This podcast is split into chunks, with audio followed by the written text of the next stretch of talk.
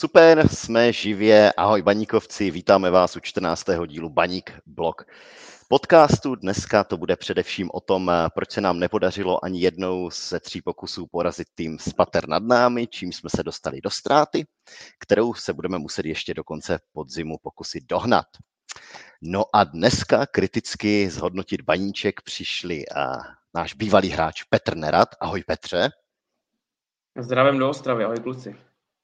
A jako tradičně ho doplní náš expert, porubský expert Marek Bukovský. Marku, ahoj. Ahoj. Hm.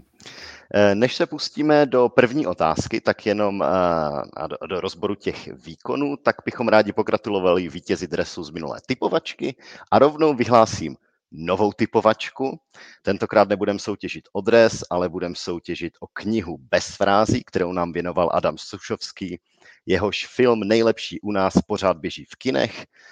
Eh, teď nevím, jak s těma novýma opatřeními, ale zajde, myslím, že si na tom ještě pořád můžete zajít, že do tisíce lidí to je, to je povolené, takže choďte na film. A budeme typovat stejně jako minule výsledek zápasu se Zlínem, ale protože nemůžeme typovat diváky kvůli těm novým opatřením, tak typujte jméno prvního střelce. Stejně jako minule to prosím dávejte do komentářů pod tohle YouTube video. No a ten, kdo bude mít nejpřesnější tip, vyhraje knihu bez frází.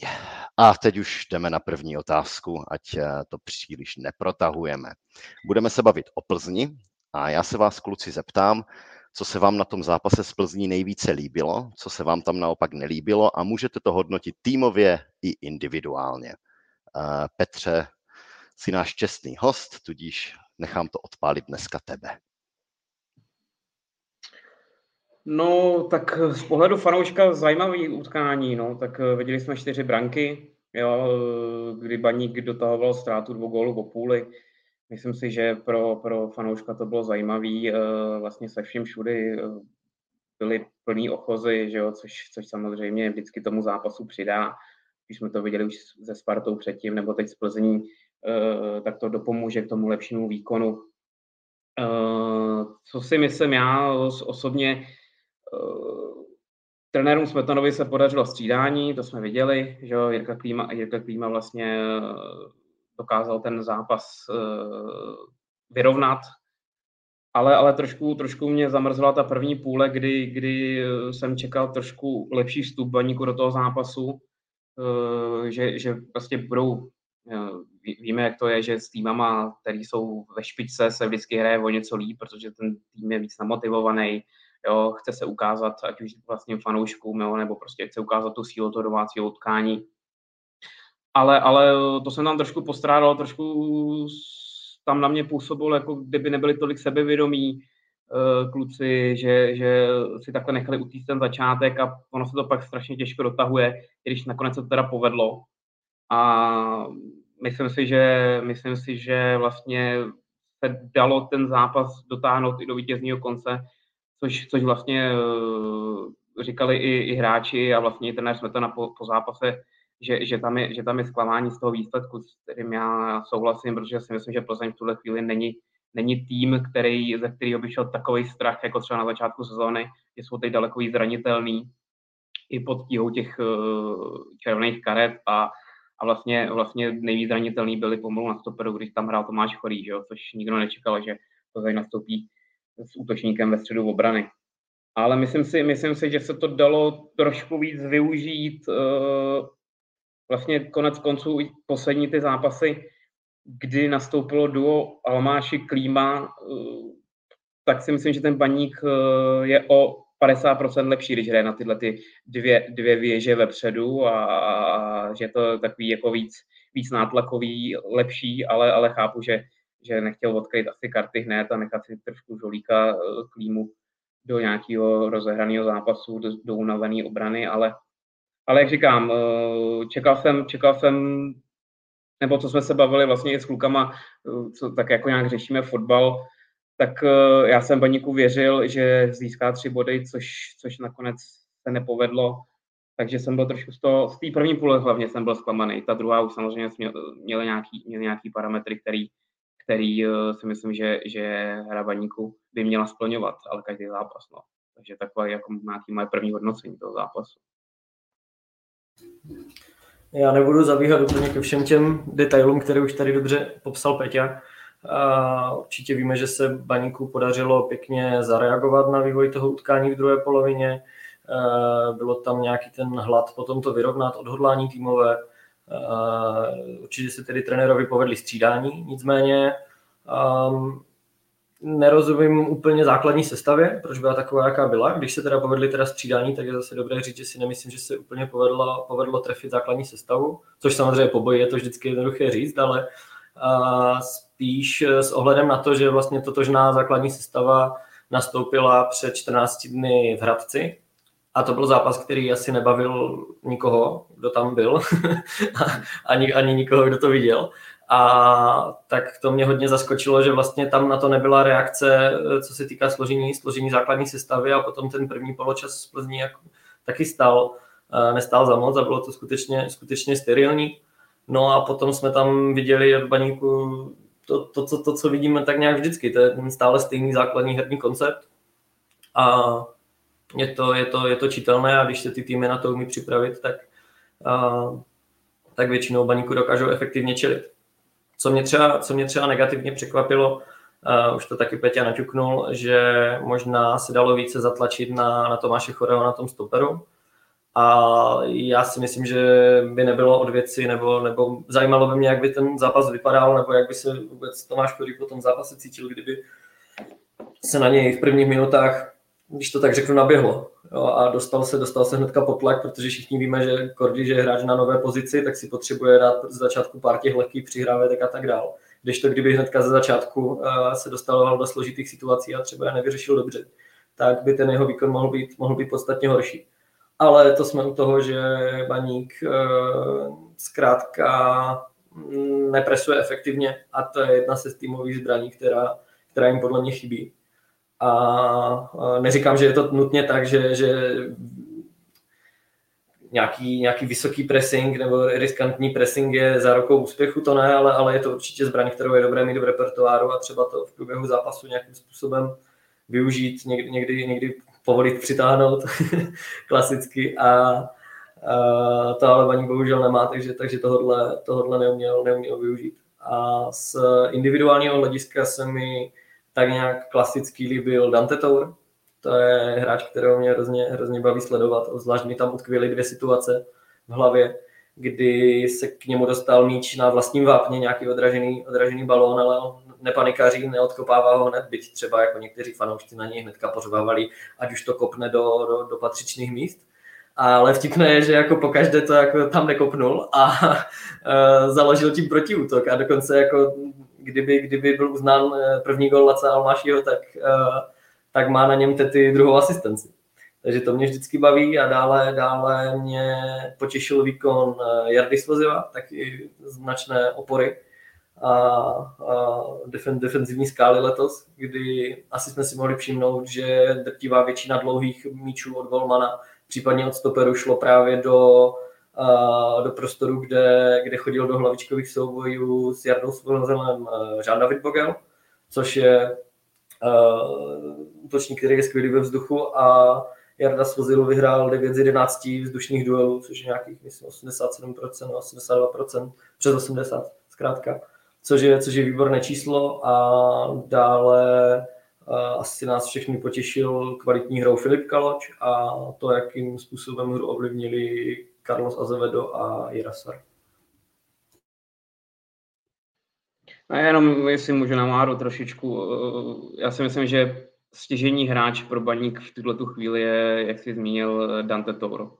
Jo, že podle mě, když on je v zápasu efektivní nebo využívá ty svý, tý svý největší přednosti, tak si myslím, že zvedne hru baníku vlastně o několik pater výš a, a vlastně dokazuje to i vlastně, letos, letos je celkem produktivní, nebo vlastně od příchodu trenéra Smetany je produktivnější, než, než býval dřív, ať už v Dukle, nebo, nebo pak posléze na začátku svého angažmá v Baníku. Jo, takže s tím letím s tebou naprosto souhlasím a jeho hra se mi uh, vlastně líbí, protože já si myslím, že on ji trošku nechci říct úplně pozměnil od svého příchodu z Dukly, ale, ale vlastně od uh, odchodu trenéra Kozla se vlastně čekalo, když se ho trenér Kozla přived, jestli, jestli ho trenér Smetana podrží. A, a trošku nějaký jako nevýraznější změny v jeho výkonu se mi pozdávají v tom, že třeba nepřitržuje tolik balon, kdyby, kdyby musel. Jo? On už není třeba taková hračička, i když pořád je to hráč, který, jak si říkal přesně, nenakopne balon zbytečně, když nemusí, ale, ale že je takový, uh, že se teď do té hry hodí stylem, vlastně, že ji umí rozehrát, ale umí přitvrdit tu muziku. Ne zase jako, tak jako třeba Filip Kaloš nebo Adam Jánoš, který hrajou podobné pozice jako on, ale, ale že vlastně se dokáže přizpůsobit tomu stylu hry, ať už to bylo třeba ze Spartou, kde to bylo důrazní utkání, anebo, nebo naopak i teď z Plzní. Jo. Takže, takže už to není vloženě jenom hračička s balónem, ale, ale že umí, umí i pořádně přitvrdit v těch soubojích, což si myslím, že dřív třeba na Dukle, která hrála vyloženě jenom kombinační fotbal, bez nějakého velkého ataku na balón nebo prostě spíš nějakého vyčkávání a pak držení balonu, tak eh, to ve své ve svý hře změnil. Jo, musel se stát určitě komplexnějším hráčem, a za mě teda ho ještě trenér Smetana nutí podstatně více doplňovat uh, útoky do vápna, než, než to bylo předtím. To bylo vlastně za trenéra Kozla jedna z největších takových uh, největších problémů, kterých se táhnou celou dobu a to bylo malé množství, malé množství hráčů ve vápně, když, když tam chodili míče a teďka je do toho Dante to určitě tlačen mnohem, mnohem víc. Dobře, a proč, proč si myslíte, že jsme kluci viděli dva tak naprosto rozdílné poločasy? Marku. No, to je, myslím, otázka, kterou si klade let kdo i v klubu a, a všetně. Uh, za mě je to uh, už, už ta zmíněná stejná jedenáctka jako proti, základní jedenáctka jako proti Hradci. A potom, těžko říct, já, eh, mě docela zaujaly vyjádření trenéra Smetany, kdy tam řekl něco ve smyslu, ty je to parafráze, tak jestli to neřekne úplně přesně, tak, tak se omlouvám, ale řekl, že jako v těch prvních poločasech spíš jako toho protivníka připravit a v těch druhých poločasech teda jako už tknout. Jenomže v posledních snad pěti utkáních se stalo, že eh, že, že Baník inkasoval první, což mi nepřipadá jako úplně součást plánu teda. a ono ty zápasy sice mají jako potom nějaký příběh, jo, a když se to otočí třeba jako v Karviné, tak, tak je to docela fajn, ale um, zdá se mi, že by, že by mohlo jako být výhodnější variantou klidně už tknout i v první půlce. A, a naopak potom e, se ten tým může, může zatáhnout a, a Eh, hrát na breaky, protože tam jako na, ty, na to ty hráče má. A potom to dotahovat, to se nemusí zkrátka vždycky povést a kolik chybělo včera v Karvine, aby, aby, se, to, aby, se, to, aby se to neotočilo. Jedna minuta. Takže a, zhruba tak k tomuto tématu. Ale a co přesně zatím stojí? Určitě zatím stojí třeba i dobrá práce eh, jako s hráči o poločase v kabině. Já považuji jako trenéra Smetanu za, eh, za trenéra, který hráčů umí dobře mluvit a to asi taky na to může mít vliv, ale bylo by dobré, aby, abychom ty, ty, ty rozdílné poločasy neviděli tak často, jako je vidíme, protože to je něco, co se o baníku skutečně opakuje. No jestli do toho můžu rychle skočit, já bych asi věděl, proč ty dva poločasy zrovna proti Plzni byly tak rozdílné, protože Plzeň prostě byla lepší. Ona přijela a má, takový komplexnější projev než my, hraje organizovaněji i dozadu, moc nás k ničemu nepouštěla.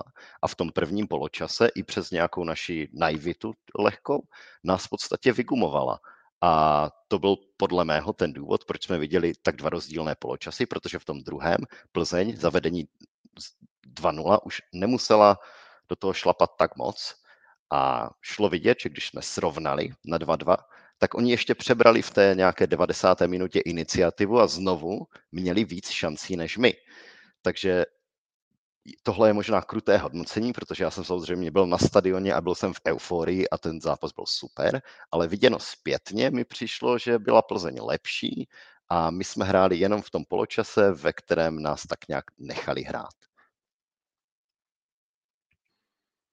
Ono dá se s tebou jako souhlasit, no tak eh, jdeš do zápasu s nějakým herním plánem, který ti nabourá, teď si nejsem jistý, jestli uh, ta Viktora Budinského chyba byla před prvním gólem, jo, tak uh, ona, ta, teď čistě spekulujeme, že jo, jo, ale, ale taky jsem čekal daleko větší odhodlání od první minuty na to jako vletět od baníku tohle, naopak Plzeň velice chytře, velice chytře eh, do toho vstoupila, jo, nenechala se vybláznit z začátku, pak Viktor udělal tuhle chybu, kterou sice ve štěstí on vyřešil sám, ale vlastně eh, může trošku nahlodat to sebevědomí té hry baníku, pak dostaneš za chvilku gól brzkej a ono se pak těžko s tím zápasem hned něco dělá. Jo. Pak přišla penalta, jo. Řekněme si, nevíme, nevíme úplně přesně, jestli to bylo úplně dobře vidět, ale tak to se budeme bavit asi dál. Nicméně prostě 0-2 poločas a samozřejmě souhlasím s Márou, že uh, trenér Smetana asi uh, mluvil přesně tak, jak měl, jo, dobře do toho vstoupil s střídáním a hlavně ono za stavu 2-0, 2-0 nemáš co ztratit. Jo, takže jako ono se ti hraje lehčejc, jo, do toho prostě pár povedených akcí, začnou tě tribuny, tribuny popohánět, jo, snížíš, vyrovnáš. Pro mě teda nepochopitelný, že se Plzeň až tak vlastně uh, zalekla toho výsledku, až tak se zatáhla, ale tak o tom se nemusíme bavit, teď se bavíme o baníku. Nicméně prostě za stavu 0-2 se ti líp hraje. Jo, a, a jakmile se ti povede pár akcí a cítíš takovou tu šanci, tak ten super znejistí a ty naopak máš elán, jo, a začneš do toho valit. A co si budeme povídat, Zapárova pas zase sklapla, takže to je ten největší problém a ten největší strach, s kterým Plzeň šla do druhého poločasu.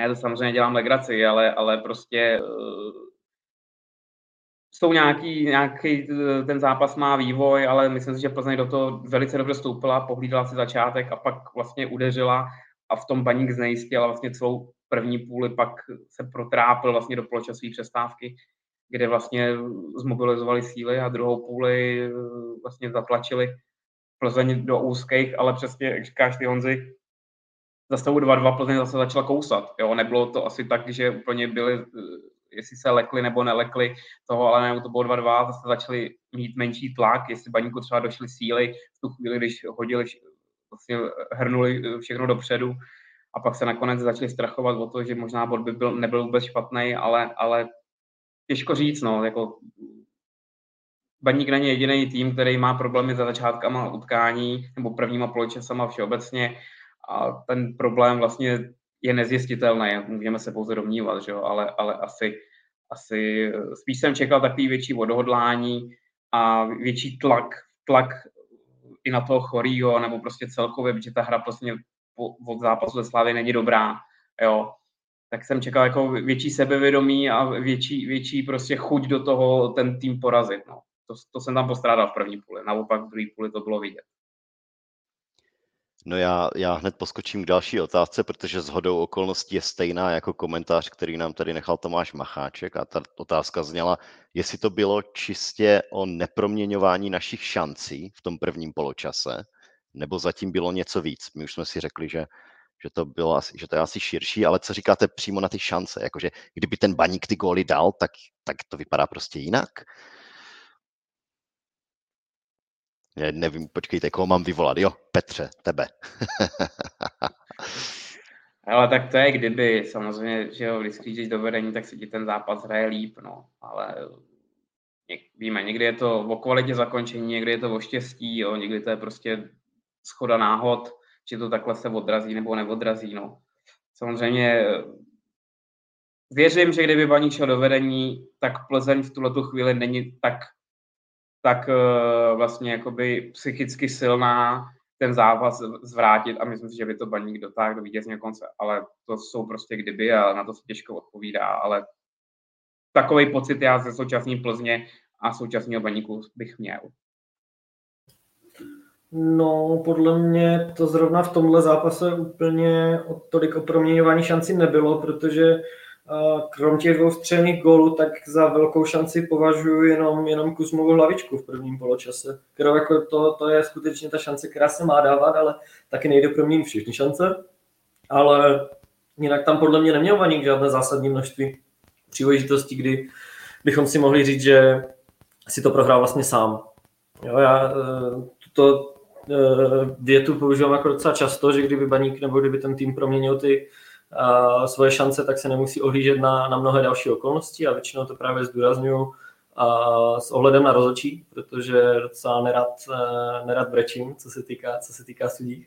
A většinou se ten zápas dá vyhrát i tak, jenže jako v tomhle zápase je to skutečně uh, nějaká, nějaké téma, které si zaslouží rozvést, protože když už jenom vezmu třeba jednu takovou skutečnost, která možná unikla tomu, tomu spotlightu, uh, co se týká rozhodnutí, uh, rozhodnutí hlavního rozhodčího, protože všichni řeší, řešili Bogelovu červenou, penaltu, Lacův offside, ruku tam chorého a, a Heidi ale nikdo úplně se nepozastavil nad tím, že před prvním střeleným golem Plzně byl podle mě jednoznačně faulovaný Filip Kaloč ještě na, na půlce Viktorky, která tím vlastně získala míč a potom se dostala bez přerušení hry k přenesení balonu na Dominikem Janoškem, krásným balonem mimochodem na Milana Havla, který tam skvěle držel šířku jako krajní back, což Plzeň dělala mimochodem celý zápas, dělalo to malinko problémy a,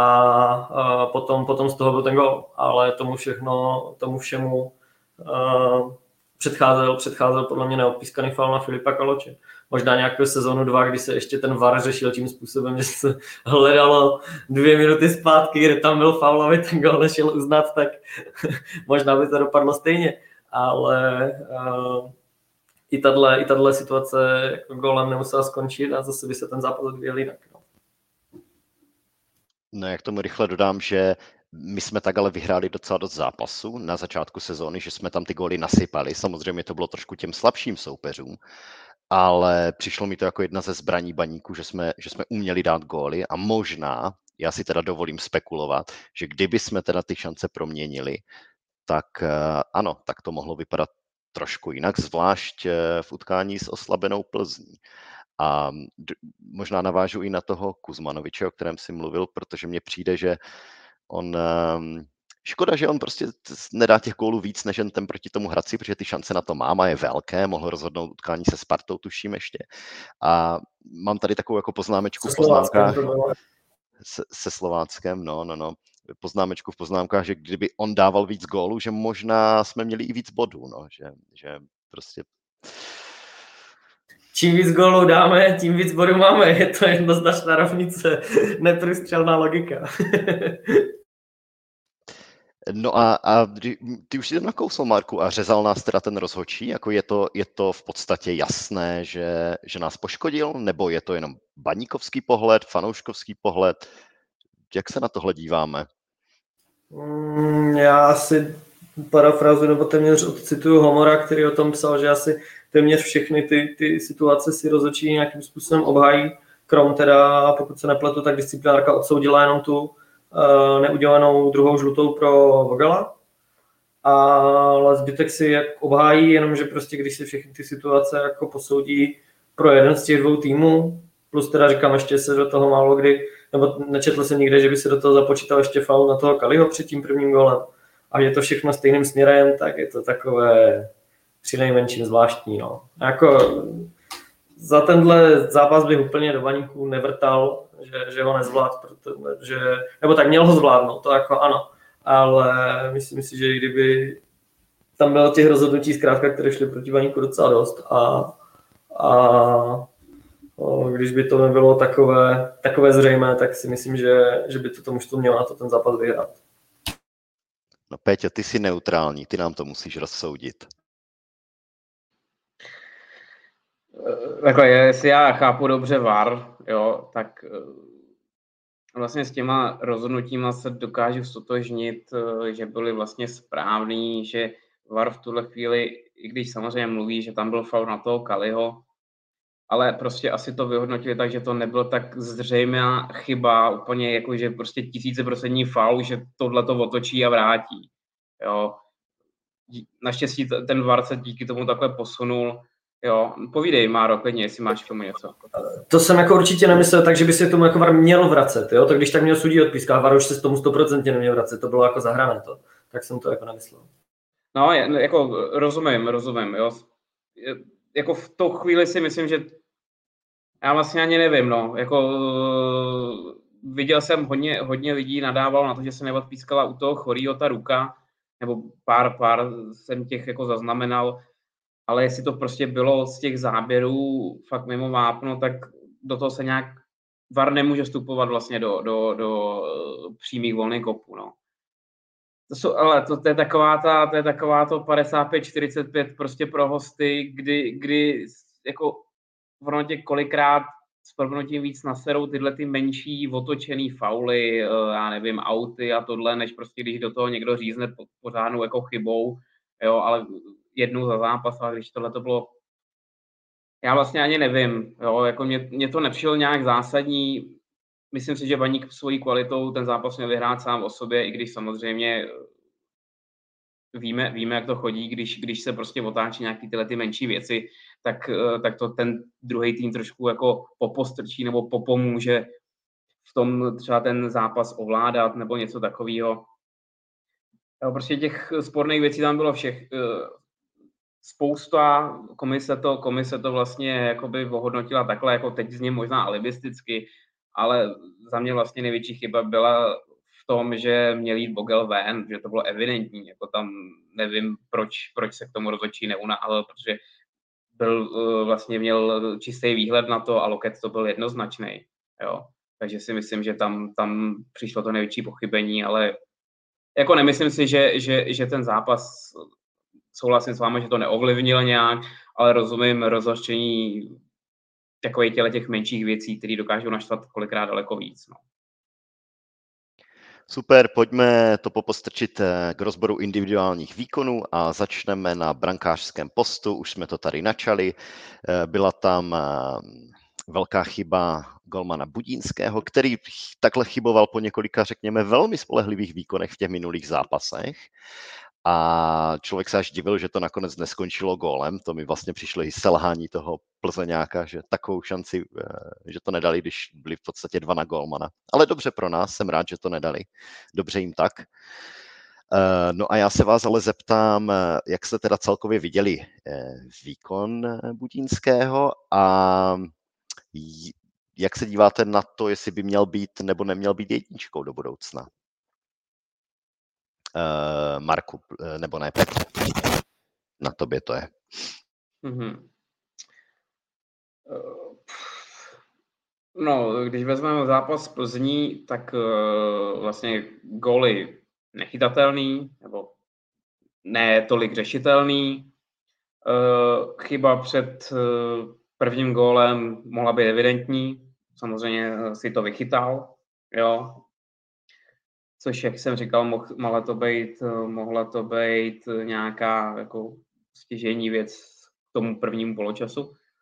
Ale viděli jsme včera, jo, v Karviní bych řekl, že jeho evidentní gol. Těžko říct, těžko říct, jako ne, nebyl, nebyl, nebyl on, kdo, kdo prostě mohl zainkasovaný góly. Jo, po Spartě, po Spartě vlastně byl stěžení hráč, eh, kdy, kdy vlastně to vychytal on. Já, já Viktora beru jako kvalitního golmana do České ligy. Jo, nemyslím si, že, že, by, že by byl nějaký uh, golman, který by, který by dělal jako pravidel, on, který by dělal jako pravidel nějaký chyby. Ale, ale samozřejmě má to těžký, no. Šel, šel po zranění leštovky do brány a, a teď potřebuje udržet nějakou výkonnost, no. Myslím si, myslím si takový čistý průměr jeho výkonu, no. Těžko, těžko říct, eh, když se bavíme jenom o utkání z Plzní. Samozřejmě včera, včera byl to golu on, no, ale tak to se asi třeba k tomu dostaneme. No já jenom všimli jste si, že uh, on má docela dobrou tu intuici na ty penalty. Uh, Mně přišlo, že tu proti, proti té Plzni, že ji skoro chytil, protože on si znovu typnul správně tu stranu. Pak se smál u toho předchozího utkání, že intuice mu říkala skoč na tu správnou stranu, on to na poslední chvíli uh, přehodnotil a tu proti té Plzni málem chytil, akorát prostě to byla taková bomba, že, že to nešlo. No. Ale Marku, jasně, pokračuj. Mám tam ty penalty asi na nějaký svůj Uh, já bych asi začátkem chtěl říct, že mám vždycky radost, když uh, dostane... Trošku ti to šustí, nevím, jestli je to jenom u mě, ale dost, dost uh, ti šustí mikrofon. Jo, jo, šustí, Mára, šustí. Nic jsem s tím nedělal, ale uvidíme. Ale já zkusím napojit. Prosím? Šustíš furt. A teď? To je dobrý. No, výborně. Uh, omlouváme se za technické potíže, chyba nebyla na vašem přijímači. Uh, uh, já mám vždycky velkou, velkou radost, když Budia dostane v lize, v lize prostor když, od, začátku, protože mu to vždy, vždycky hrozně přeju. Je to, je to hráč, který už je u nás několik sezon, takřka celou dobu plní roli té dvojky a plní spolehlivě a vždycky mám takový, takový pocit, jak kdyby si to zasloužil, aspoň několik těch zápasů, zápasů odehrát. A třeba z toho Spartu nás skutečně výrazně, výrazně podržel. E, nicméně e, on má takové momenty fakt skvělé a pak má momenty, kdy, kdy zkrátka přicházejí chyby. E, k těm skvělým momentům třeba té penalti se Spartou bych rozhodně přiřadil jeho včerejší zákrok proti střele Eduarda Santose z dálky je to tam veškerá volnová nádhera. To byly jako oba, oba ty dva zákroky, které jsem teď zmínil, to jsou, to jsou highlighty celé sezóny. Eh, můžou, můžou, tam, můžou tam jako rozhodně patřit, protože to byla skutečně nádhera. Ale uh, pak tam máme dvě pokažené rozehrávky z Plzní, z jedné málem velký problém, druhá jako se podle mě taky dalo řešit lépe. A při tom rohu asi to nejde jenom za ním, ale rozhodně tam zaspal. Já jsem zrovna byl tam, uh, jsme stáli s Honzou toho, toho rohového praporku na druhé straně a přesně jsme, jsem se na něho díval, když se vykoplo a roz, strašně dlouho trvalo, než zareagoval. A když už, když už zareagoval, tak už bylo pozdě a balon letěl do brány. No. Takže uh, na druhou stranu je strašně zvláštní, jak uh, jak se různí na něj, na něj názory a pohledy mnoha fanoušků. A už jsem slyšel i to, že e, z jedné strany je to prostě jenom dvojka a, a, a je, to, je to jasné a na druhou stranu jsem slyšel i názory, že teď bude mít lašty hrozně těžké se vracet do brány. Jo. to je vždycky zajímavé, jak to, jak to lidi vidí různě. E, když se budeme bavit o té jeho pozici a budeme se třeba bavit o pozici do budoucna, do času, až, až jednou lašty nebude chytat, což samozřejmě nevíme, jestli bude po této sezóně, po příští, pět sezon třeba se ještě Lašty střihne, kdo, kdo ví, tak eh, za mě by asi jako možná, možná Baník nemusel kupovat eh, jedničku takovou, aby za ní Budia zase dělal dvojku. A i, i, s ohledem na to, že nějakou tu výkonnost má, rozhodně je to jako ligový golman, který má na to v mnoha mužstvech eh, chytat jako, jako jednička. Otázka je pak, jestli, jestli i v klubu s takovými ambicemi uh, jaké má baník. A, ale nemyslím si, že, že, že, že by klidně mohl být jako nějakou, mít tam pozici vyšší s tím, že za ním jsou uh, hráči, kteří prošli akademii baníku. A jsou, jsou to talenti, ať už je to, ať už je to Radomurin nebo, nebo Martin Hrubý, který teďka snad šel na stáž do, do FC Turín a, a teď prodloužil smlouvu s baníkem. A, a jsou tam i další golmani, takže možná co se týká té jeho pozice z nějaké, nějaké delší perspektivy úplně nevím, jestli je nezbytné při, přivádět jako takovou jedničku, za kterou, které by, které by Viktor zadal. Já jenom vlastně to, co říkáš, pamatuju si ho, když chytal Bohemca, chytal celou sezónu, tam byla jasná jednička, když byl na hostování ze Sparty a chytal velice dobře. Jo, měl, měl super formu a, a myslím si, že když by mu dal, dal baník nějaký jako přesně po konci laštůvky, kdyby ho jmenovali jako jasnou jedničkou, že aby měl tu důvěru a prostě čas na to chytat, jo, ne, ne jenom zaskakovat, tak si myslím, že on by mohl být ten správný golman pro baník v budoucnu, ale samozřejmě eh, nevíme, nevíme v tom, jak se bude chovat, že jo? protože, nebo chovat, eh, jak, jak si dokáže udržet formu v klubu, který má ambice a kde bude pod více tlakem, než byl třeba v Bohemce.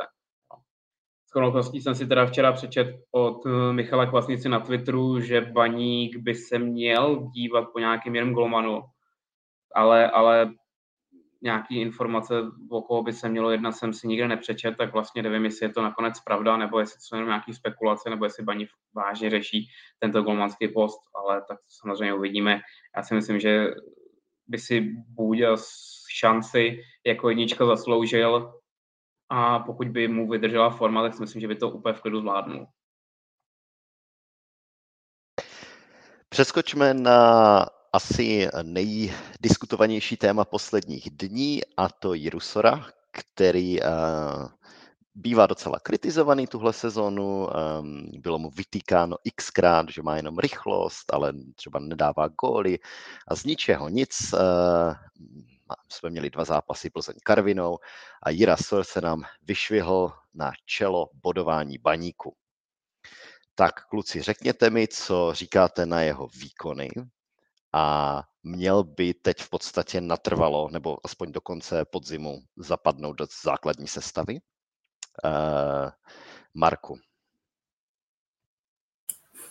Dobrá, děkuji za slovo. Uh, no, Jestli by měl být, eh, jestli by měl být eh, hráčem základní sestavy teďka, já jsem se na to podíval z jednoho pohledu, kdy jsem se zaměřil na to, do kolika zápasů eh, zasáhl z lavičky a do kterých od začátku a na jeho produktivitu. Kdy do zápasu z lavičky zasáhl v 16 utkáních a při těch si zapsal jeden gól a pět asistencí, což je jako krásná bilance, bych řekl. A v základní sestavě začal eh, pětkrát a eh, připsal si jeden gol a jednu asistenci a to jenom v jednom zápase se Zlínem letos. Eh, myslím si, že to docela jasně ukazuje, že mu, ta, mu to přijde do toho zápasu až v průběhu sedí. Samozřejmě klasicky přijde do unavenější obrany a tak dále a tak dále, kde může, může tu rychlost více, nebo ten rozdíl těch rychlostí je zřetelnější, ale myslím si, že tam hraje roli i to, že uh, tu maximální rychlost, což je ta jeho jednoznačná uh, takový dominantní prvek jeho, tak to je věc, kterou nemůže předvést 15krát za zápas. Do toho sprintu to, to, to myslím si, že jako není ani fyzio, fyzicky možné dosáhnout jako skutečně takové, takové výbušnosti. To, to, to se zdá, to je jako velmi energeticky náročné. A může to předvést možná čtyřikrát, pětkrát a to je přesně to, to kdy, se to, kdy se to hodí na eh, až, až v průběhu toho utkání. Uh, ostatně on, on, pokud se nepletu, tak odehrál snad jenom jeden, jeden, nebo možná ani jeden zápas plných 90 minut v lize. Ale, ale určitě s ním Baník pracuje, protože viděli jsme, že je to hráč, který měl obrovský vliv na ten návrat do utkání, ať už s Plzní nebo s Karvinou. Takže je, je to hráč, který má, má strašně moc co nabídnout. Uh, byť třeba o jeho střeleckém potenciálu teda nejsem přesvědčen určitě. Uh, zatím teda dal jenom dvě branky a to si řekněme, že ta jako jeho branka včerejší, tak to jeho původní zakončení by šlo asi 12 metrů od branky. Jenomže měl štěstí, že tam zrovna klečel Laco, kterého, kterého narval do zadku a mít se k němu odrazil. Jako to, to je více než šťastná branka toto. A no, takže jo, ať se s ním určitě, určitě pracuje, je to hráč, který, který může, může baníku hodně pomoct a je to skutečně takový typ fotbalisty, který sám dokáže změnit ráz utkání. Jo, já si myslím, že Baník má uh, takové hráče dva, uh, kteří, kteří umí po příchodu na hřiště v průběhu zcela změnit obraz, obraz zápasu a tím druhým je, je Carlos Azoveda. A myslím si, že e, i tento ukázal v zápase s Plzní, kdy byl jako klíčovým hráčem, proč, proč ta hra v druhé půlce vypadala jinak, když se k tomu vrátím. No a asi bych dodal, že podle mě není náhoda, že oba, oba z těch kluků pochází jako z jiných, z jiných zcela zemí a kultur, eh, nebo zejména mají jinou, jinou fyziologii a, a umí do toho přinést něco jiného a to je téma, které se rozebíralo už v mnoha mnoha podcastech eh, hodně do hloubky, tak to asi uh, odkážeme, odkážeme na jiné a tady to asi dneska nebudeme probírat, ale myslím, že, myslím, že všichni tuší, tuší, jak to je. Já vlastně na Máru jenom navážu a myslím, že víceméně to, to nejzajímavější, nejzásadnější řek. Jo. Prostě jsou typy hráčů, který, který uh, dokážou uh, z toho minima vytěžit maximum a přijít do, tý, uh, do toho rozehraného zápasu a vlastně, vlastně změnit ten průběh té hry. Jo. Uh, myslím si, že se Sorem by se mělo pracovat uh, citlivěji, jo, nebo tak, jak to vlastně teď jako trenér Smetana dělá. Možná mnozí si mysleli, že po zápase s Plzní by měl jít okamžitě do základní sestavy, ale myslím si, že si ho prostě nechal takového jako žolíka do toho, do toho konce zápasu, ať už by to bylo za stavu, když by baník ved, kde by hrál na breaky, kde on by uplatnil tu svoji rychlost, nebo naopak uh, i do unavené obrany, Eh, když by se ten vývoj eh, nevyvíjel tak podle představ. Já si myslím, já si myslím že, že, že zatím to hráč pro základní sestavu není, že by měl dostávat tyhle ty, tyhle ty, já nevím, půl hodinky, eh, prostě poločas třeba, jo, podle vývoje zápasu, protože trenér v něm má toho žolíka, který ten průběh může totálně převobrátit na stranu baníku. Jo. Vidíme, vidíme ještě, ještě si myslím, že to není plnohodnotný hráč, že, že to má před sebou a správným nějakým přístupem a správným vývojem se z něj ten uh, dobrý hráč může stát. Jo. Zase povedli se mu teď víceméně dva zápasy, asi nemá smysl se z něj dělat nějakého uh, žolíka roku nebo něco takového, když ale když to bude potvrzovat, tak si myslím, že do té základní sestavy se časem určitě dostane a dostane těch šancí daleko víc než do teďka. A může být eh, zajímavý zboží i, i pro větší týmy v zahraničí. Jo, takže, takže dá se říct, že, že s Márou v tomhle tom souhlasím, že, že je občas dobrý si takového hráče podržet na lavice, i když třeba se mu to nelíbí, když ten hráč ví, že zahrá velice dobře, ale, ale eh, v tomhle tom si myslím, že trenér Smetana jednoznačně má nějaký, eh, má nějaký plán a zatím se ho drží. Zvlášť když vlastně eh, tam má ještě jiný hráče, má tam mladýho Buchtu, jo, má, má tam Carlos Azeveda, který ten zápas vlastně můžou rozběhat pořádně a tímhle tím hráčem, tímhle tím hráčem ho vlastně ve vhodnou dobu ve vhodnou dobu ho tam poslat a, a ten zápas celý vlastně pře, přehodit na stranu baníku. Jo, takže já si myslím, že v nejbližších zápasech ještě v základu neuvidíme, ale třeba do budoucna, do budoucna si myslím, že by to mohlo být zajímavé. Navíc já to určitě nemyslím tím stylem, že to, že je jenom na lavičce nebo chodí do těch zápasů až v průběhu jako snižuje jeho význam pro ten tým. Možná jako svým způsobem a naopak, jo, protože když by, když by v tom základu byl, tak nedokáže projevit ty, ty, ty svoje kvality. Takže to může být, každý prostě má, tí, ta typologie hráčů jsou různé a, a každý může prostě zkrátka si něco jiného. No a nemyslíte si, že by se třeba hodil eh, na konci sezóny do těch zápasů proti týmům, které hrajou techničtěji, jako je Sparta, Slávie nebo Plzeň? Nebo je to vyloženě spekulativní otázka? Tak vždycky děláš sestavu vlastně podle soupeře nebo když do zápasu s nějakým plánem. Jo? Je jasný, že když eh, budeš hrát doma, teď nechci snižovat jejich kvalitu, ale proti Teplicím nebo eh, Pardubicím, tak víš, že budeš hrát do plný obrany a můžeš si dovolit spíše dát do, do hry techničtější hráče, víc gólový hráček, jo, můžeš se dovolit dát dva útočníky do hry nebo něco takového, kde on ten, tu svoji rychlost tolik nevyužije, protože budeš hrát do plný obrany.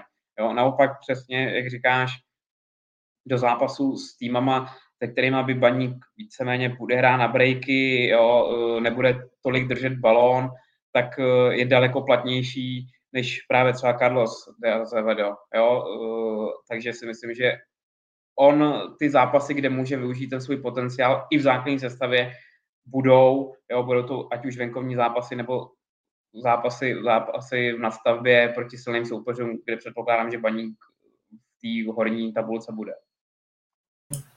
Já k tomu mám Honzi tři, tři poznámky. První je ta jeho obraná fáze, jo, kdy zkrátka ty silné týmy můžou, když dostanou tu příležitost, tak ji velmi často využijou a on jim se obávám tyhle příležitosti zkrátka nabídne. Druhá, druhá otázka k tomu je, eh, jestli, jestli se nebude hodit spíš proti silnějším týmům, tak se nabízí kontrovat s tím, že je pak eh, otázkou, čím chceš ty silnější týmy přebít. Chceš je přebít fotbalově, nebo chceš je přebít nějakou tvrdostí, jo? houževnatostí, eh, obětavostí a tak dál. Jo? Myslím si, že v případě Vaníku to je spíš ta druhá varianta, protože fotbalový maník prostě na ty top 4 mužstva nestačí, to si otevřeně řekněme. A třetí komentář, co k tomu máme, je, že uh, Jira hrál v, tom, na tento, tento podzim na Slavy a v základu a v poločase šel dolů. Takže to může být taky částečnou odpověď. Byť to byl jenom jako jeden zápas, tak asi z toho nedělat úplně nejširší závěry, ale, ale nějaké vodítko k tomu, jak by, jak by si on vedl právě na, s těmi silnými soupeři v základu, to, to, to může být. Jo, pojďme se posunout na druhého Jirku, Klímu. Který z ničeho nic stal tři góly a bodově se v podstatě střelecky se dotáhl na Laca Almášiho, který má pět gólů, Jirka Klíma má čtyři góly takže najednou je to v tom útoku mnohem vyrovnanější. A mám takovou provokativní otázku, jestli si myslíte, že Jirka Klíma gólově předstihne Laca Almášího do konce podzimu. Eh, Mar- Marku. Tak když jsme tu otázku psali, tak eh, to bylo 5-3 pro Laca. Po včerejšku je to jenom 5-4. Tak teďka už se skutečně jako nabízí říct jako proč ne, protože to může být za, po, po pěti minutách zápasu Eh, ve Zlíně skutečnost. A já mám, mám radost z toho, že se teď Jirkovi Klimovi začalo dařit, protože je to typ útočníka, který je mi asi bližší než, než Laco Almáši. Uh, u Jirky Klímy vidím jeho větší asi použitelnost v mezihře, více dotyků ve vápně, lepší jeden na jedno, nebo i lepší uh, není to takový ten halandovský protlačovací typ, takový ten tank, jako je Laco, ale uh, více, více herní, když to tak řeknu. Je to, je to herní hráč, jak je naše tady oblíbené uh, sousloví, které jsme si přijali od Boba Pánika. a uh, takže já jsem, já jsem rád, že se mu daří a to i třeba proto, že teďka je pro týmy mnohem složitější Uh, nebo je o něco složitější se na baník připravit, protože podle mě Zlín teďka neví, kdo, kdo na něho vyrukuje v základu. Jestli to bude Laco, nebo to bude Jirka Klíma, nebo to budou oba dva těžko říct a to najednou dává, dává velkou, velkou variabilitu tomu trenérovi a, a je, to, je to jenom výhoda pro baník. Já si myslím, že on nepředstihne. I když, I když bych to Jirkovi přál, že jsme byli spolu v hlavě a zažili jsme nějaký tři roky, tři roky spolu v kabině, ale on má takový vlny. On, on musí zůstat zdravý, to je první předpoklad k tomu, aby, aby prostě ukázal ten svůj potenciál, protože on potenciál má. Je vysoký, je rychlej, eh, má problém hrát zády k bráně, což eh, když on hraje eh, v útoku sám, což jsme viděli vlastně i včera, včera v Karviní, tak on má problémy, protože on není tolik silný a tolik se uh, mužstvo o něj neopře, jako o Almášio.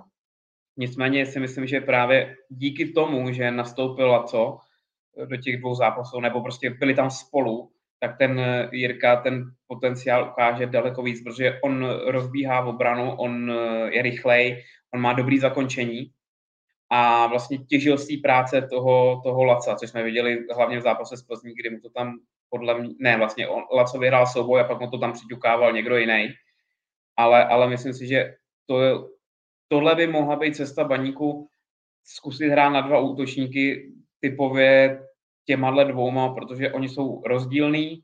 Jo, Laco je uh, důrazný, takový bulldog, jo, který prostě ti rozbije tu obranu a, a nebojí se jít do souboje. A Jirka může těžit z těch balónů okolo něj, což jsme, což jsme párkrát i viděli.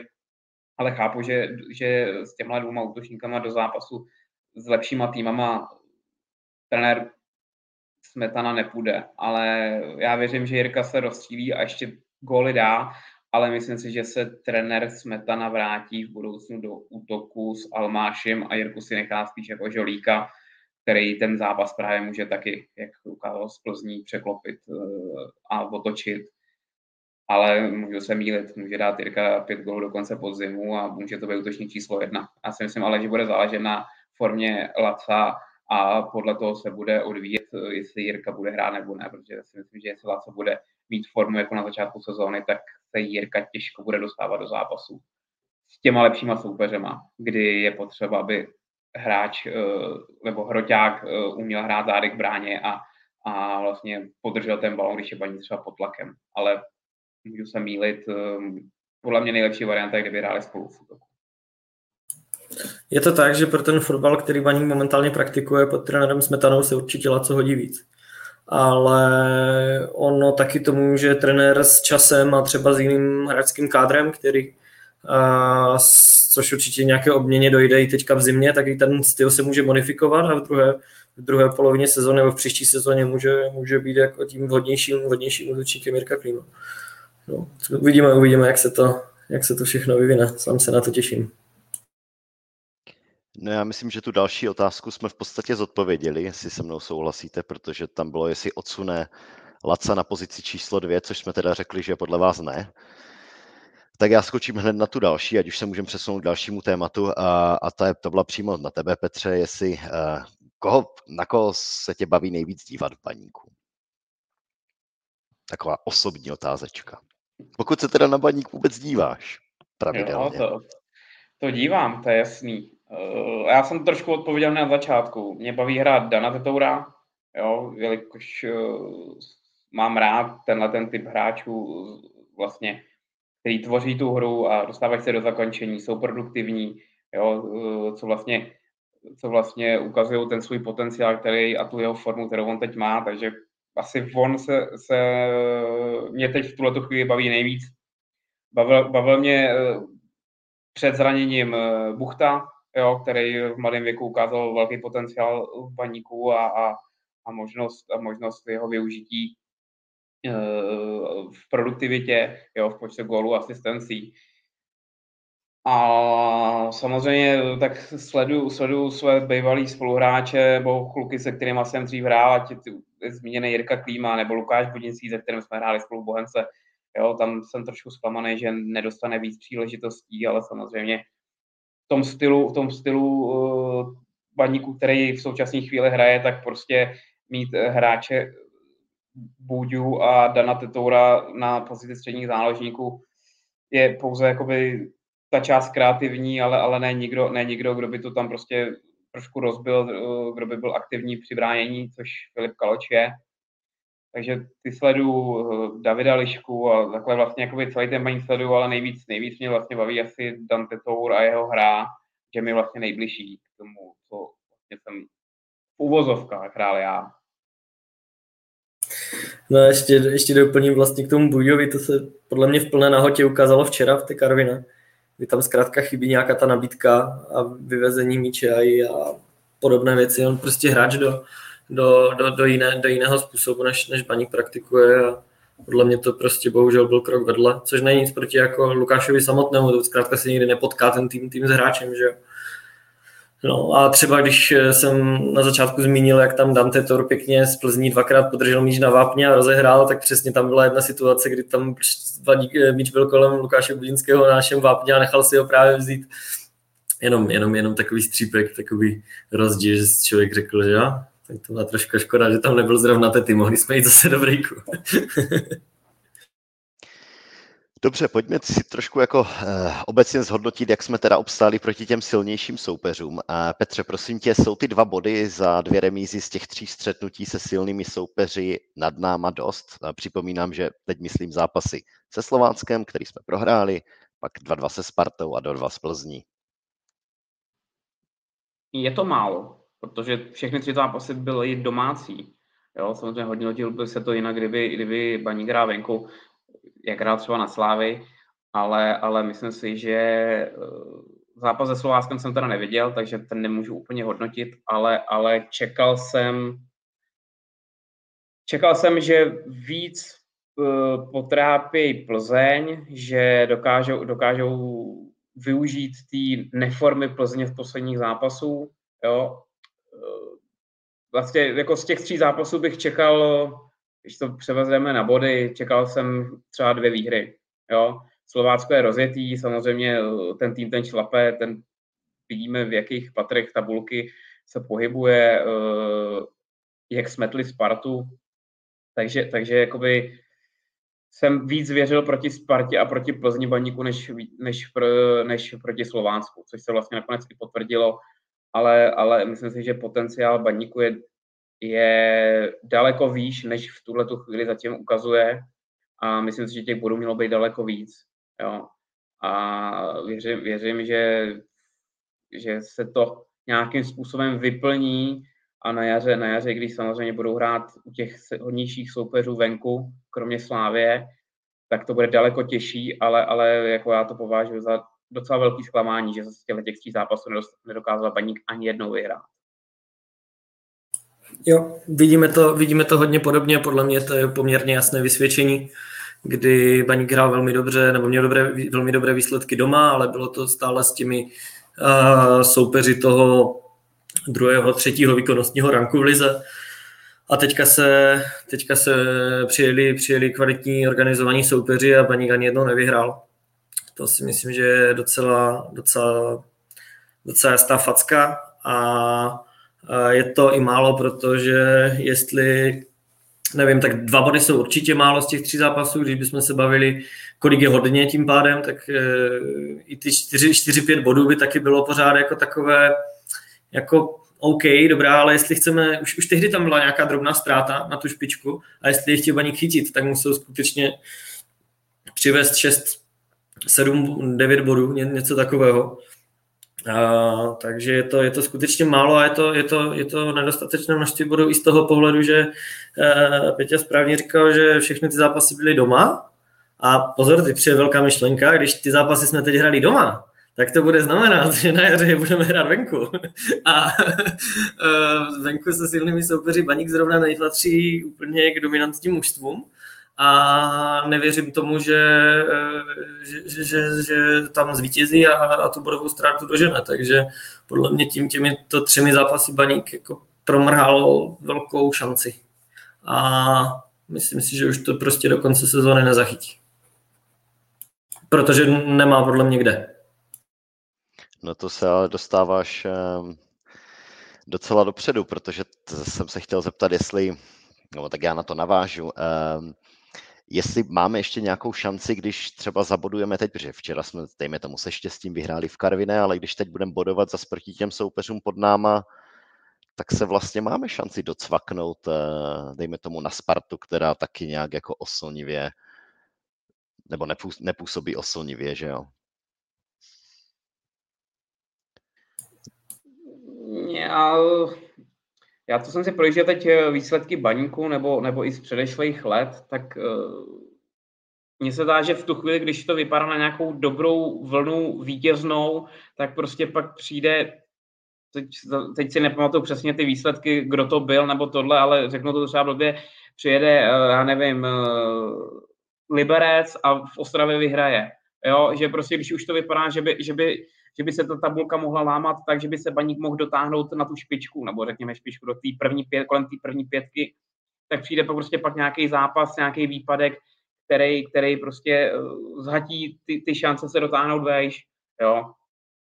Eh, mluvili jsme tady, se jsou to těžší soupeři, ty co, ty, co jsme tady teď zmiňovali, ale prostě jestli baník chce v budoucnu hrát na poháry nebo prostě být tím týmem, který bude se každou sezónu, co sezónu motat kolem pátého místa, pomýšlet i vejš, tak přesně tyhle ty zápasy oni musí začít zvládat. Jo? Nejenom zápasy uh, s, s těma, jak si říkal Máro, s těma jsou kategorii dvou, dvou až tří níž, možná ještě jako teď nechci zase jmenovat ty týmy, jo, prostě víme, že jo, Teplice jsou teď v úzovkách prdeli a takhle, ale, ale prostě zvládat nejenom tyhle ty zápasy, kde by, kde by baník sílu ukázat měla a ukazuje v, hodně případech, ale vždycky mi tam přijde, že tam pak přijde jeden zlomový moment, nejenom s týmama z vrchu, ale i z, jako ze spoda, kde vlastně uh, ztratí takovou tu šanci se dotáhnout nahoru v silách Baníku to je, aby, aby, aby tyhle ty týmy uh, porážel a, a věřím, že bude porážet, ale musí si udržet prostě nějakou tu, tu výkonnost v topu a, a věřím, že kolem toho pátého místa nebo i se dokázat dotáhnout vejš, tam šance je. Teď uvidíme, teď přijdou ty zápasy s těma horšíma týmama, který, který vlastně ukážou, jestli ten baník s těma lepšíma týmama hrál dobře, nebo to byla prostě náhoda a bude se formotat v kruhu. No ty nás vracíš zase k té otázce, co byla na řadě, jestli na to máme herně, Marku. Jakože no. bylo to aspoň, nesklamali jsme herně v těch, i když jsme postráceli ty body? A nesklameme v těch, v těch nadcházejících uh, zápasech? Tak když se zaměříme na ty tři utkání, které tady, o kterých se tady bavíme, tak ten herní propad tam byl podle mě jenom zásadní v té první půlce z Plzní a jinak to jako bylo v pořádku, bylo to vyrovnané, ale, ale je otázka, jestli být vyrovnaným soupeřem doma s těmito týmy za té situace, ve, které, ve kterých byli, zvlášť teda Sparta z Plzní, jestli je to dost, nebo je to málo. A tuhle otázku by si spíš podle mě měl jako baník klást. A, a když ještě Peťa zmiňoval, že pokud se Baník chce pohybovat nahoře, tak musí vyhrávat minimálně doma tyhle, nemusí zvládat tyhle zápasy. Tak když se budeme dívat ještě dál do budoucna, což lesby nám bývá baníkovským fanouškům dost vytýkáno, tak když by se teda jako baník dostal teda někdy do těch vysněných pohárů, tak eh, na koho tam narazí? Narazí tam na, na týmy, kteří budou na tom výkonnostně jako týmy z nižší poloviny naší ligy? A nebo spíš ten, ty zvrchní, ty, ty dominantní? Samozřejmě je to podle mě spíš, spíš ta druhá možnost a, a zase měl by na to být ten, ten tým a ten klub jako lépe, lépe připraven. No, viděli jsme několikrát týmy eh, typu Boleslavy a těle těch mužstev, který sice hráli kolem pátého místa, ale pak se dostali do poháru a vlastně přišlo první předkolo, první předkolo a jeli v uvozovkách do Norska a, a vraceli se a, a, bylo, a, bylo po, a bylo hotovo. Jo, takže ono by asi, e, přesně jak říkáš, e, by si měli uvědomit lidi, jestli, jestli na, toto, na ten, ten tým, na to do těch poharů má se dostat, nebo e, jestli na to má, a, a jestli se tam dokáže, jestli tam dokáže uhrát nějaký výsledek, který, který by byl zapamatovatelný a ne, ne jenom epizodně jet jenom někam. Jo, ale, ale myslím si, myslím si, že eh, ať už finančně nebo nějakým jako strukturou klubu víme, že pan Barbec dokáže zafinancovat hráče, dokáže koupit hráče, což, což co si budeme povídat, eh, tolik týmů u nás v Lize nemá tak eh, teď je napomáženou říct, jestli, jestli, jestli ty, ty posily, které přichází do baníku, jsou ty správné posily a jestli ten baník posouvají vejš, nebo, nebo jestli, ten, jestli ty posily vlastně zapadnou do té hry, do té koncepce toho, toho mužstva, kde vlastně se furt motáme kolem 5. 6. místa. Jo. To samozřejmě není na nás, aby jsme to vyhodnocovali, ale, ale asi, asi by bylo napomáženou, aby se o tom nějakým způsobem začali mluvit pomohlo by, když už mluvíš o hráčích, pomohla by posila i na trenérském postu a mě teď třeba napadlo, kdyby skončil Vrba ve Spartě. Co kdyby ho Baník přivedl k Ondrovi Smetanovi jako hlavního trenéra? Nebo je to úplné sci-fi? To už jsme daleko, Honzo, to už jsme zašli za strašně daleko. a já jestli bych mohl ještě navázat na, na, na Peťu, vezmu to trošku ze široka. Já si myslím, že ten styl, kterým se baník prezentuje, má obecně nějaký výkonnostní strop. Když se podíváme na úspěšné týmy napříč ligama, napříč fotbalem, tak jako které z úspěšných mužstev hraje tento styl fotbalu?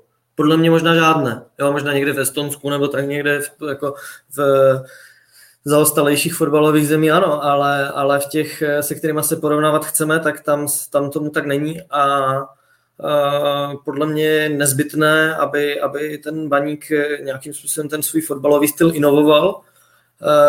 Když třeba ještě zabřednu do jedné věci, že třeba po zápase s Hradcem už se občas jako vyrojily nějaké pochybnosti ze strany fanoušků vzhledem k trenérovi, tak byla dokonce i anketa na Twitteru, kterou dával Honza Křenek, jestli s, jednoduchým, s jednoduchou otázkou, zda by měl eh, v zimě trenér pokračovat či nikoliv. Já sám se nevěděl, jak, jsem, eh, jak na tu otázku odpovědět v té době. Nakonec jsem si to odpověděl tím směrem, že um, berme v potaz, že trenér není u týmu ani rok a taky může považovat ten současný tým jako ještě nevyvinutý dostatečně. Jo. Uh, Martin Svědík teď oslavil tři roky na, na trenérském na trenerské pozici ve Slovácku a možná, možná trenér Smetana taky má štěstí úplně jiný záměr. A nebylo by dobré, eh, nebo bylo by dobré teda mu dát ten prostor, aby třeba to nějakým způsobem doladil. Jo, takže za mě, za mě asi takhle, ale podle mě je nezbytné, aby eh, Baník eh, se dále vyvíjel herně, protože tohle je podle mě strašně málo a já se přiznám, že mě to třeba nebaví, ten fotbal, který Baník hraje. Jo, to, mě to nevtáhne většinou a vím, co od toho mužstva čekat, uh, víme, jak se to bude rozehrávat, jo, že stopeři to kopnou nahoru, pak se to dohrává do křídel, aby se, aby se dal centr z hlouby, když je tam Laco, když je Jirka Klima, tak zase už trošičku víc online a tak dál. Uh, takže je nutné, aby, aby se to podle mě někam, někam dál posouvalo a měl by trenér dostat tu příležitost jednoznačně. Já osobně já pochybuju, že se ten tým změní, protože um, myslím si, že to je jako komplexní změna, by musela nastat komplexní změna u realizačního týmu, jako jak se vnímá ten fotbal samotný, celkově, nebo co, co je to ten dobrý fotbal, co je ten fotbal, co chceme hrát. A, a když si vzpomenu, jakým způsobem hrálo třeba Baníkovské Bčko pod trenérem Smetanou, tak to bylo jako velmi obdobné. Tam byl pořád ten stejný, velmi podobný koncept těch pěti, šesti hráčů na offsideu, hrát tam, hrát tam dlouhé míče na ně, a do kapes a, a tak dál a tak dál. Takže a vychází to podle mě z toho, že trenér Smetana byl prostě eh, hrotový útočník eh, vysoký, kterému přesně tohle vyhovovalo. Takže já se obávám, že k tomu jako nedojde a jako velice rád se nechám příjemně překvapit, pokud se to povede. A to, že se ani musí nějakým způsobem herně posunout a změnit, to si myslím, že je naprosto evidentní. Tam pak záleží, jestli vlastně ty hráči, kteří v současném kádru jsou, uh, jsou schopní hrát jiný způsob, než trenér Smetana teď vlastně jakoby chce hrát, jo. Ale souhlasím s tebou, Máro, že po nějakých tři čtvrtě roce, nebo ani ne, jak dlouho je trenér Smetana u týmu, si myslím, že by do konce sezóny určitě šanci mohl dostat. Pořád může baník dostat do vyšších pater tabulky, protože si myslím, že i přes ten nehezký fotbal jsou schopní ty zápasy urvat do vítězství. Jo? Bohužel nekouká se na to hezky. Jo? Zase, co si budeme povídat, jestli koukat na hezký fotbal pod vedením Luboše Kozla, ale bez výsledků, nebo mít výsledky a na fotbal, který tě úplně nebaví. No, to, to, to si budeme povídat, vždycky budeš chtít radši vyhrávat. Ale samozřejmě chápu, že po nějakém roce a něco, co by, což bude teď v létě, by se měli vyhodnotit to, jestli trenér Smetana je ten trenér, který dokáže to mužstvo ještě posunout dál, jo, pokud což si nemyslím, že by v zimě do Vaníku přišli čtyři noví e, hráči do základní sestavy a on by začal praktikovat jiný styl fotbalu, to si taky nemyslím. Jo, takže sám jsem na to zvědavý, uh, jestli, jestli, jestli se ten, ten fotbal, který teď eh, praktikuje Baník, někam posune dál.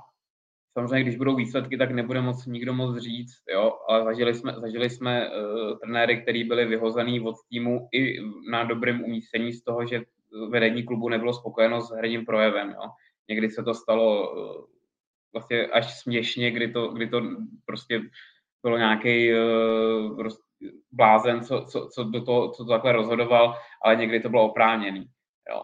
Takže pochybu, že by se do jara něco zásadního ve hře paníku změnilo, ale, ale sám, sám jsem na to zvědavý a třeba nechme se překvapit, třeba to tak bude, jo? třeba zimní pauza, zimní pauza ukáže nějaký nový prvky, který, který trenér Smetana bude chtít praktikovat, nejenom prostě nakopávaný balony, ale pochybuju, že by současným kádrem, se současným kádrem dokázala hrát něco jiného, že by to najednou prostě si ťukali jak Barcelona před pěti rokama, sedmi jedna z věcí, která, jakože když už by se teda neměl změnit ten jako hodně koncept, jak, eh, jak to mužstvo působí, jak má tvář, protože to mužstvo má svoji tvář jednoznačně. To mu bylo často vytýkáno a to ono svou, svou tvář má. Ale e, za zachování té tváře by bylo dobré určitě jako podle mě zapracovat na tom pressingu v zimě. Teda. To by na tom by měl podle mě tým, tým být mnohem lépe. A a, a pak jsem k tomu měl ještě něco, ale to už jsem asi zapomněl, takže to necháme běžet. Jasně, a já už to uh, budu sunout ke konci. Poslední otázečka. My jsme minule měli menší typovačku, jenom připomenu, že jste s Checkfootem z Twitteru, Tomem Daníčkem byli Marku docela úspěšní, protože jste typovali uh, z těch pěti minulých zápasů bodový zisk uh, 7 a 5 bodů a Baník jich získal 6, takže uh, vyhráváte, um, kdyby to byl typ sport, tak určitě vyhrajete peníze.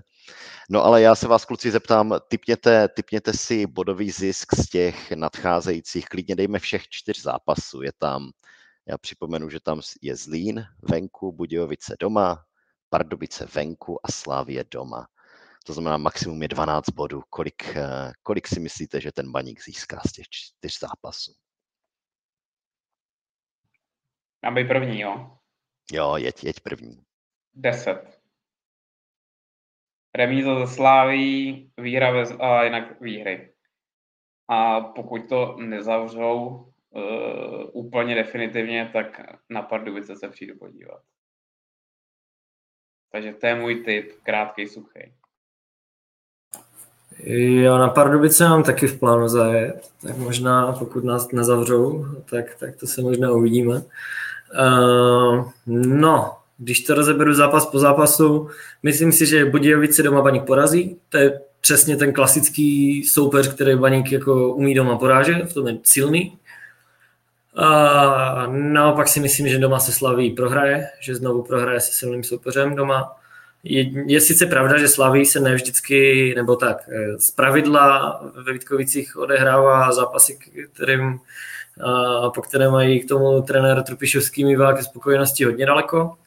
Nicméně myslím si, že eh, Slaví teď bude hrát do karet i to, že a zkrátka tam nebudou fanoušci, nebo když jo, tak ve velmi omezeném množství ten zápas bývá hodně většinou vyhecovaný a přece jenom jak eh, tento mužstvo baníku je, to krásně použil tady dva díly zpátky ten výraz homor, je to takové emoční mužstvo více, Zase tam se skrývá strašně moc věcí zatím, to je jako fantastický výraz, opravdu jsem si ho moc a moc oblíbil. Uh, takže to, to tím pádem bude, bude spíš prospívat Slavy, tam si myslím, že to baník nezvládne. A Obávám se, že z jednoho z těch dvou venkovních duelů, čili ve Zlíně a s, na Bohemce s Pardubicema, tak jeden, že zápas Baník vyhraje a druhý zremizuje. Ale nevím, který to bude, to tak daleko nebudu zacházet v typech. A jestli tím pádem počítám dobře, tak je to 7 bodů z 12. No a já to zakončím, já budu ten neskonalý optimista, 12 bodů, všechno to vyhrajeme.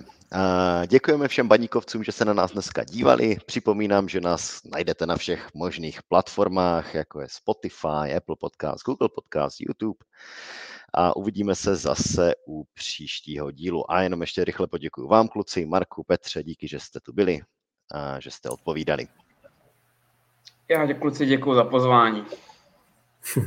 jo, děkuji moc, bylo to fajn. Uvidíme se u příštího dílu.